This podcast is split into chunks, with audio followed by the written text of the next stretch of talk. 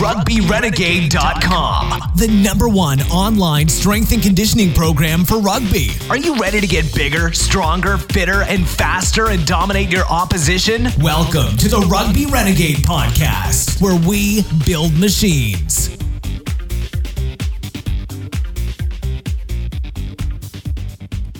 Hello and welcome to the Rugby Renegade podcast. Today's episode is sponsored by Pro Athlete Supplementation. Check them out at pas-nutrition.co.uk for all your supplementation needs. And don't forget that subscribers to the Rugby Renegade program get a 40% discount on retail prices. Welcome back to episode 45 of the Rugby Renegade podcast. My name is Jamie Bain and today I interview Mike McGurn, a strength and conditioning coach with a wealth of experience. Uh, as you'll hear, he's worked with uh, tons of successful teams and, and different sports. Um, so I'm sure you'll benefit from listening to this podcast. Uh, it's a quick one because he's a very busy man. He didn't have a lot of time, but he managed to squeeze it in. Uh, so give it a listen and let us know what you think. Hi Mick, welcome to the Rugby Renegade podcast. Great to have you on. Uh, we usually start by um, you just giving a bit of background about yourself, how you got into strength and conditioning, and uh, some of the teams, uh, clubs, and sports you've worked with. Okay, uh, I've been a professional strength and conditioning coach now for got almost 20 years. Started out in a, in a, small place called Workington in Cumbria in the northeast of England. Uh, from my involvement with the rugby league club there, a guy called David Lloyd uh, headhunted me and brought me down to Hull and asked me to look after the conditioning of not only the Hull rugby league team but also Hull City uh, soccer team. So I ended up double jobbing, which is quite a good experience because on the rugby side at the time I learned a lot of what to do, and on the soccer side I learned a lot of what not to do. So that was always a, a massive plus. Uh, on the back of that, then I moved on to Leeds, where I worked with the Leeds Rhinos and Leeds United. And then, probably after my two years at Leeds Rhinos, I got probably one of the best jobs in my life was working with uh, St Helens Rugby League team. Because at the time, they had such good players, it didn't matter who the and conditioning coach was, they were going to be successful. Uh, and on the back of that, then I went over and worked with uh, the Irish National Rugby Union team for uh, seven seasons I did about eight Six Nations, two World Cups, uh, and that was quite interesting, making the move from the professionalism of rugby league at the time to the the sort of uh, infancy of rugby union getting into professionalism. So it was a big chasm in the ability and strength and conditioning. So it was a, a big challenge. And then after that, then I moved on to the Ospreys uh, over in Wales, where I met your good self.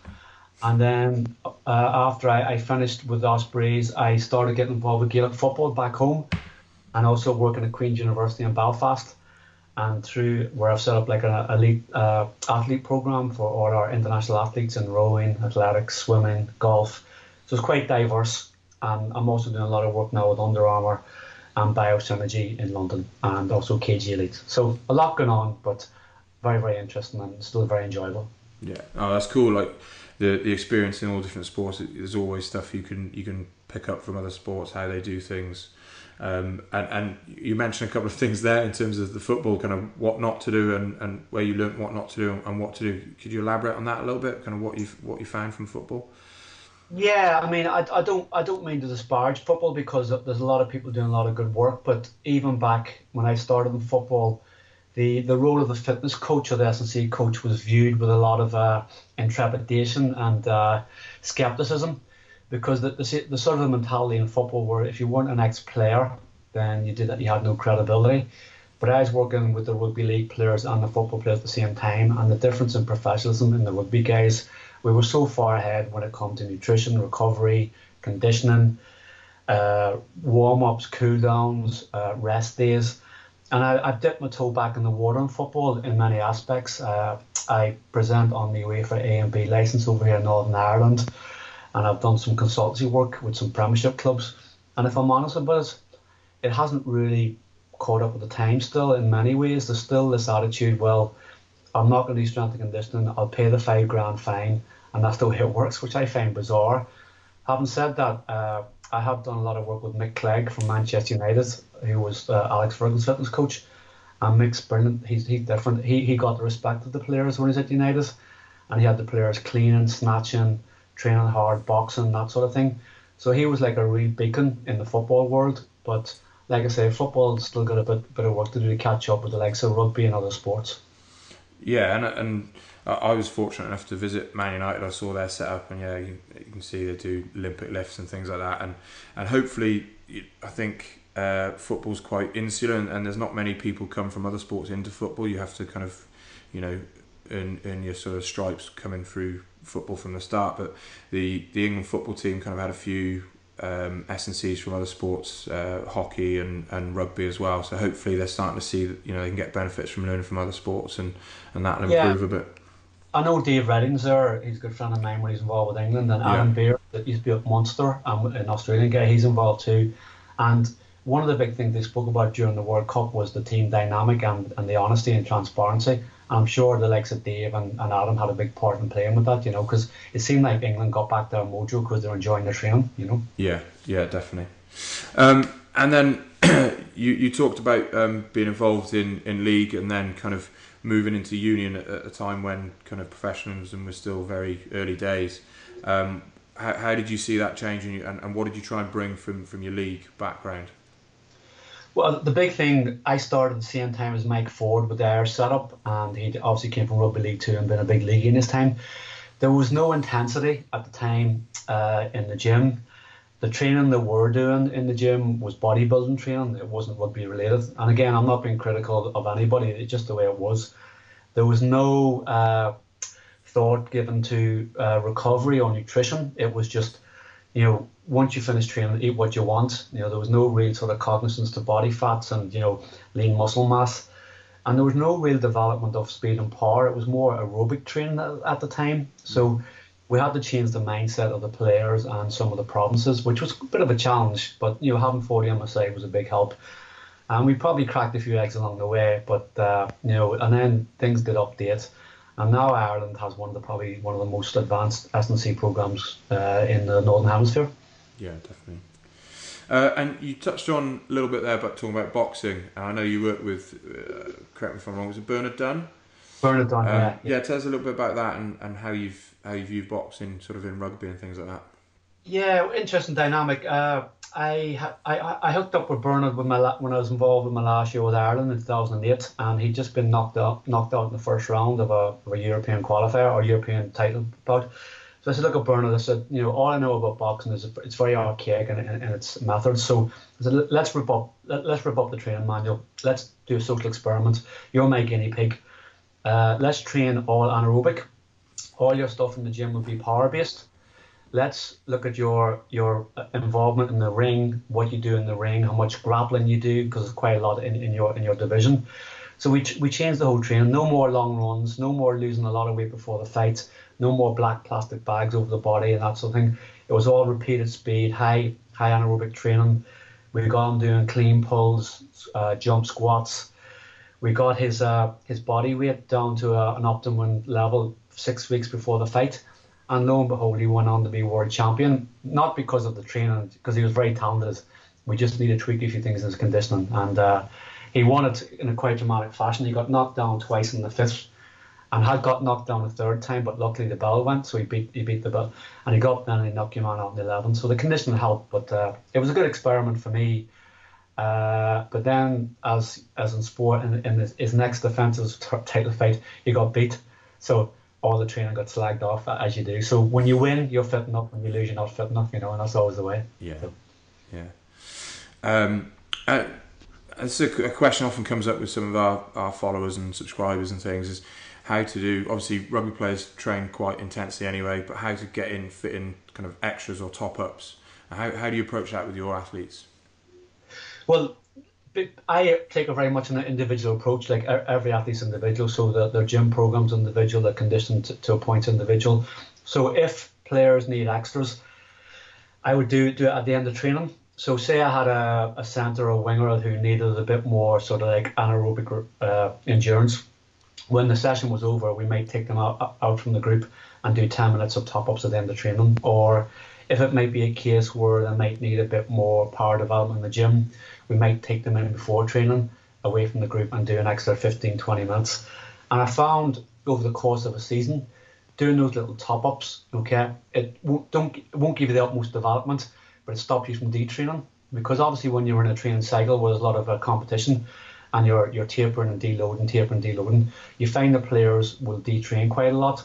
And I noticed that in during the Six Nations when we get got together as a team, a lot of our international players would get PBs when they're in uh, Six Nations camps, which shouldn't be the case because of the, the nature of the matches, the intensity. But it was the environment that the players were creating that they were so competitive. They wanted to go in and do these extra top ups and get their PBs. So that, that's how I approach that. Yeah, no, that, that's really interesting to say they're, they're peaking then. Um, but it just it just shows you can still get get some good numbers, you know, during com- competitive periods, isn't it? Absolutely. Yeah. Uh, now, it's a question we, we ask all the, the guests on the podcast, and it's what do you think is the biggest mistake rugby players make when it comes to strength and conditioning? Well, I've got to put my hand up here, Jamie, and said I made this mistake with my players. I I didn't do enough mobility with them and movement movement training to, to get them to move better at the start. So I think that's also something they could keep working on because rugby players are still getting injured. Uh, so I think just keeping your movement pure and being able to, to recover better so you can train better next time, the next the next session. So I made that mistake where I didn't do enough pre mobility and post mobility in the gym and on the pitch. That's good advice. Great advice. Uh, and then an, another regular question we have is uh, what advice would you give to upcoming strength coaches? I think I think strength coaches need to have their own philosophy. Okay, none of us know it all. We never will do. Let's learn from each other. Let's be very open about what we do. Let's share, because you know, when I was when I started, I had the great uh, thing. I met Dan Baker out in the Brisbane Broncos. I met Ashley Jones. I met David Boyle, who was so open with me about what they do, and that really helped me along the way. So I think as we go through our careers, we need to share with other strength and up and coming strength and conditioning coaches. But I think the strength and conditioning coaches can speak to us, listen to us, but shape their own philosophy and stick to what they believe in. Don't become like a, ro- a robot of somebody else or, or, a clone. Be your own person. And if you believe in something, stick to it. You know, but learn from other coaches as well. Yeah, I often, often think it's um, you know it, it doesn't look well on a, a, young coach when they go on a like a CPD event or a course or something. They come back and they completely, you know, re you know completely change their sort of philosophy based on that. It's kind of learn to sort of pick things you like and and add that to your own thing. But you know, like you say, have have your own philosophy. Um, Absolutely, definitely good advice. Yeah. Now, um, talked to, the last kind of few podcasts. We talked a lot about kind of sports science and how it's used. Uh, what what are your thoughts on it? Um, I mean, a lot of stuff sort of saying that in some cases we kind of use sports science to kind of actually soften the, the athletes. Um, what do you what do you think, and what do you think is the, the future or the best way to use it moving forward? Yeah, I mean, I would agree a lot of that that statement that it, it can soften athletes to, to a certain extent. I do realise the importance of sports science and that we need to train smarter, and we can use sports science to give us better data to get players in better shape. I suppose I, I started. I'm an old school and conditioning coach where there was no sports science at the start, so I've seen the evolution of the uh, evolution of it and and how it's come through. I think we need a certain amount, okay, but I think we are overdoing it a wee bit with the sports science. I think when it comes to GPS and distance covered and metrics, we can use them to shape our training better. But I still think we need to remember, in order to get good athletes, we still need to train hard. Uh, I've seen this firsthand out in Australia. I do a lot of presenting for the ASCA. That's that's what I'm qualified with, and I have noticed over the last sort of eight nine years the dilution of the Australian athletes when it comes to strength and conditioning. And speaking to a lot of the coaches who work in the AFL, in the NRL, and even Australian Rugby Union, they are very frustrated in that they're not allowed to do the training they want to because of sports science. Mm. So there needs to be a balance of let's train hard, definitely train hard, let's recover well, let's use sports science to uh, formulate and shape our, our next day's training. But certainly, if we want to squat 180k and, and squat hard, let's not have a sports science say that's too much. Okay, and we need to get a good balance, and we need to get the players still strong, from a, even from a preventive point of view, and from that robustness that they need to play their sport. Yeah, definitely. That that certainly came up in one of the last podcasts. Is that yeah, we're trying to build robust athletes. If we don't push them hard, you're not actually going to get get that development. Um, I think what you're saying about the in terms of the GPS stuff, it's like the way we use sports science in the gym is to try and motivate and build competition and things like that. I think that's how we should look at the, the GPS stuff, use it to you know drive the amount of high intensity efforts and the high speed running we're doing, and things like that, as opposed to sort of just using it as a you know they're, they're doing too much type of type of metric. What are your thoughts on that? Yeah, I do, and I mean, what's more important to, to get the set piece right and do ten more set pieces and get them right, or that Jimmy doesn't cover an extra 500 meters? I mean, for me as an S&C coach, I'd be on the coach's side. Let's get the set piece done. Let's get it done right. Yeah, yeah, definitely.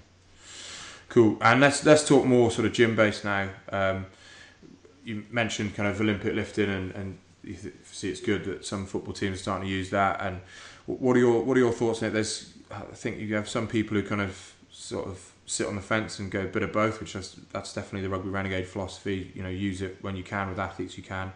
Um, and then there's some people who say don't use Olympic weightlifting at all. What are your thoughts? No, well, look at what gives you the biggest bang for your buck. Well, the reinforced developments from the Olympic, Olympic lifting. I realise it doesn't suit everybody, and not all my athletes do Olympic lifting. For number one, they can't do it, or number two, they have injuries, yeah. or number three, it, it can create some sort of environment for them where they, they end up feeling sore, or tired. So we don't do it. But if, if one of my athletes can Olympic lift and, and can Olympic lift safely, then I, I certainly do it. It might be a clean pull, it might be just a loaded barbell jump squat, something like that there. But I do find that like when it comes to getting big power output, that that's my big my big go to lifts, you know. Yeah, and then um, in terms of still in the gym, in terms of kind of strength and and hypertrophy development, what what's your approach there? And like sometimes you have an issue of players focusing too much on hypertrophy. So what what would you say is your limit? Well, again, I mean, there are players that need it for rugby. I mean, there's no doubt about it. So, I mean, a lot of my, my programs I conjugate where I'll do my reactive work, I'll do my strength work, and I'll, I'll add on some hypertrophy at the end, you know. Uh, look at it. We need athletes to be strong, especially in contact sports like rugby, football, Gaelic football, uh, hockey, that sort of stuff. So I, I'm all for it if it's beneficial, you know. My, my big sort of like crux with it though is if you're going to do work on hypertrophy, that you, you add in the mobility with it. So if you are going to get bigger, you're able to move with us, you know, yeah. move correctly. Yeah, definitely. And then, and then in terms of strength development, what are your what are your go to approaches for that? Any kind of protocols or sets and reps schemes you, you like to use? Uh, look at again. I'm pretty old school. I, I like the start starting strength Westside Barbell five by five. I mean, you can't yeah. go too long for that, you know. Uh, also, I use uh, a few methods that I've got from Ashley Jones. The the, the rule of twenty four. If we're going to develop strength, any sort of methodology that'll give us a total number of reps of 24. So 8 by 3, uh, 12 by 2, 6 by 4, that sort of stuff as well. It's quite quite quite beneficial. And I actually use that for years with the All Blacks. So if it's good enough for the All Blacks, then it's good enough for me, you know. yeah, definitely. No, we're big fans of Ashley. He's, he's been on the podcast, and yeah, he's got some real sort of practical, simple Brilliant. ways to you know get good results. Yeah, very good, very simple. Yeah. Yeah. Uh, so, lastly, I, I, know you're a busy man. I know you're a busy man, and uh, you need to crack on. But uh, where can people learn more about yourself and what you're doing? Uh, oh, I suppose Google. Uh, I, I, I don't do Twitter or Facebook. I just three young kids don't have time. Uh, I, I, mean, I put stuff up on LinkedIn. I do some stuff for uh, strength performance, a few things now and again. Uh, I should probably do a lot more, and that's one of my goals for, for, the next the next couple of years is start putting more stuff up there just to share with people. Not that I want uh, publicity. It's just that I'm getting the stage in my life where I'm getting old. And I need to put something back in the industry. Like I say, uh, I think we, we have a great industry. We have some great people involved, not only in the UK but in Europe and all over in the Southern Hemisphere. And I think the best people in our industry do share information because we realise we've a duty of care to grow the industry as much as we can, but grow it correctly. So I'll just put stuff up on LinkedIn. I'll put stuff up on my website, and uh, if people want to get in touch, no problem. It's also another big thing, Jimmy, with my internships. If people want to come do an internship with me, they're fine. That's not a problem. But if they come, they take the warm up. I walk out of the gym and they take part of the session. They don't stand in the corner and, and brush the gym. That's what it's about. It's trying to get people involved and, and, and to grow them, you know. So yeah, that's that's great. That's it. And having having spent a short period uh, as an intern under you, I know you know it's encouraging people to get stuck in and and you, you learn through coaching essentially, don't you? And you create a really good environment to do that. So um, yeah, absolutely. Yeah, that's great. And of course, we'll share all those uh, links to, to your LinkedIn and uh, and your website in the show notes. Um, and and what's what's the future hold for you? Uh, like I say, I'm getting old now and three young kids, so uh, you know I'll be stuck here in Belfast. Uh, I think for the next foreseeable. I'm doing a lot of work in Europe with KG Elite, representing on an S&C uh, course, which is going quite well. And uh, I duck over to Australia now and again and present at their conferences. So more educational work now, which is quite good. I, I like that, you know, and, and, also I'm getting my hands dirty in with the, the elite athletes at Queen. So I'm getting a bit of a, a bit of both, you know. Yeah, it sounds like a really nice balance. Yeah, yeah. Cool, uh, Mick. You've been a star. Thank you very much for coming on and you know sharing your experience with us. Um, and all the best for the future. Thank you very much, and good, and good luck to all the people that listen to the podcast with their careers. Cheers, Mick. Okay. Great stuff. Thanks, Mick, uh, for finding the time to talk to us and share your experience on the podcast. Uh, please stay tuned for more podcasts. Please subscribe to us on SoundCloud, Stitcher, TuneIn, or iTunes, and give us a five star review. Uh, and any questions you have for our guests on the podcast, please get them to us uh, via social media. And of course, check out the world's number one online subscription program for rugby at rugbyrenegade.com. Until next time. Thanks for listening to the Rugby Renegade podcast. For more quality rugby strength and conditioning information, check us out at rugbyrenegade.com. Rugby Renegade, building machines.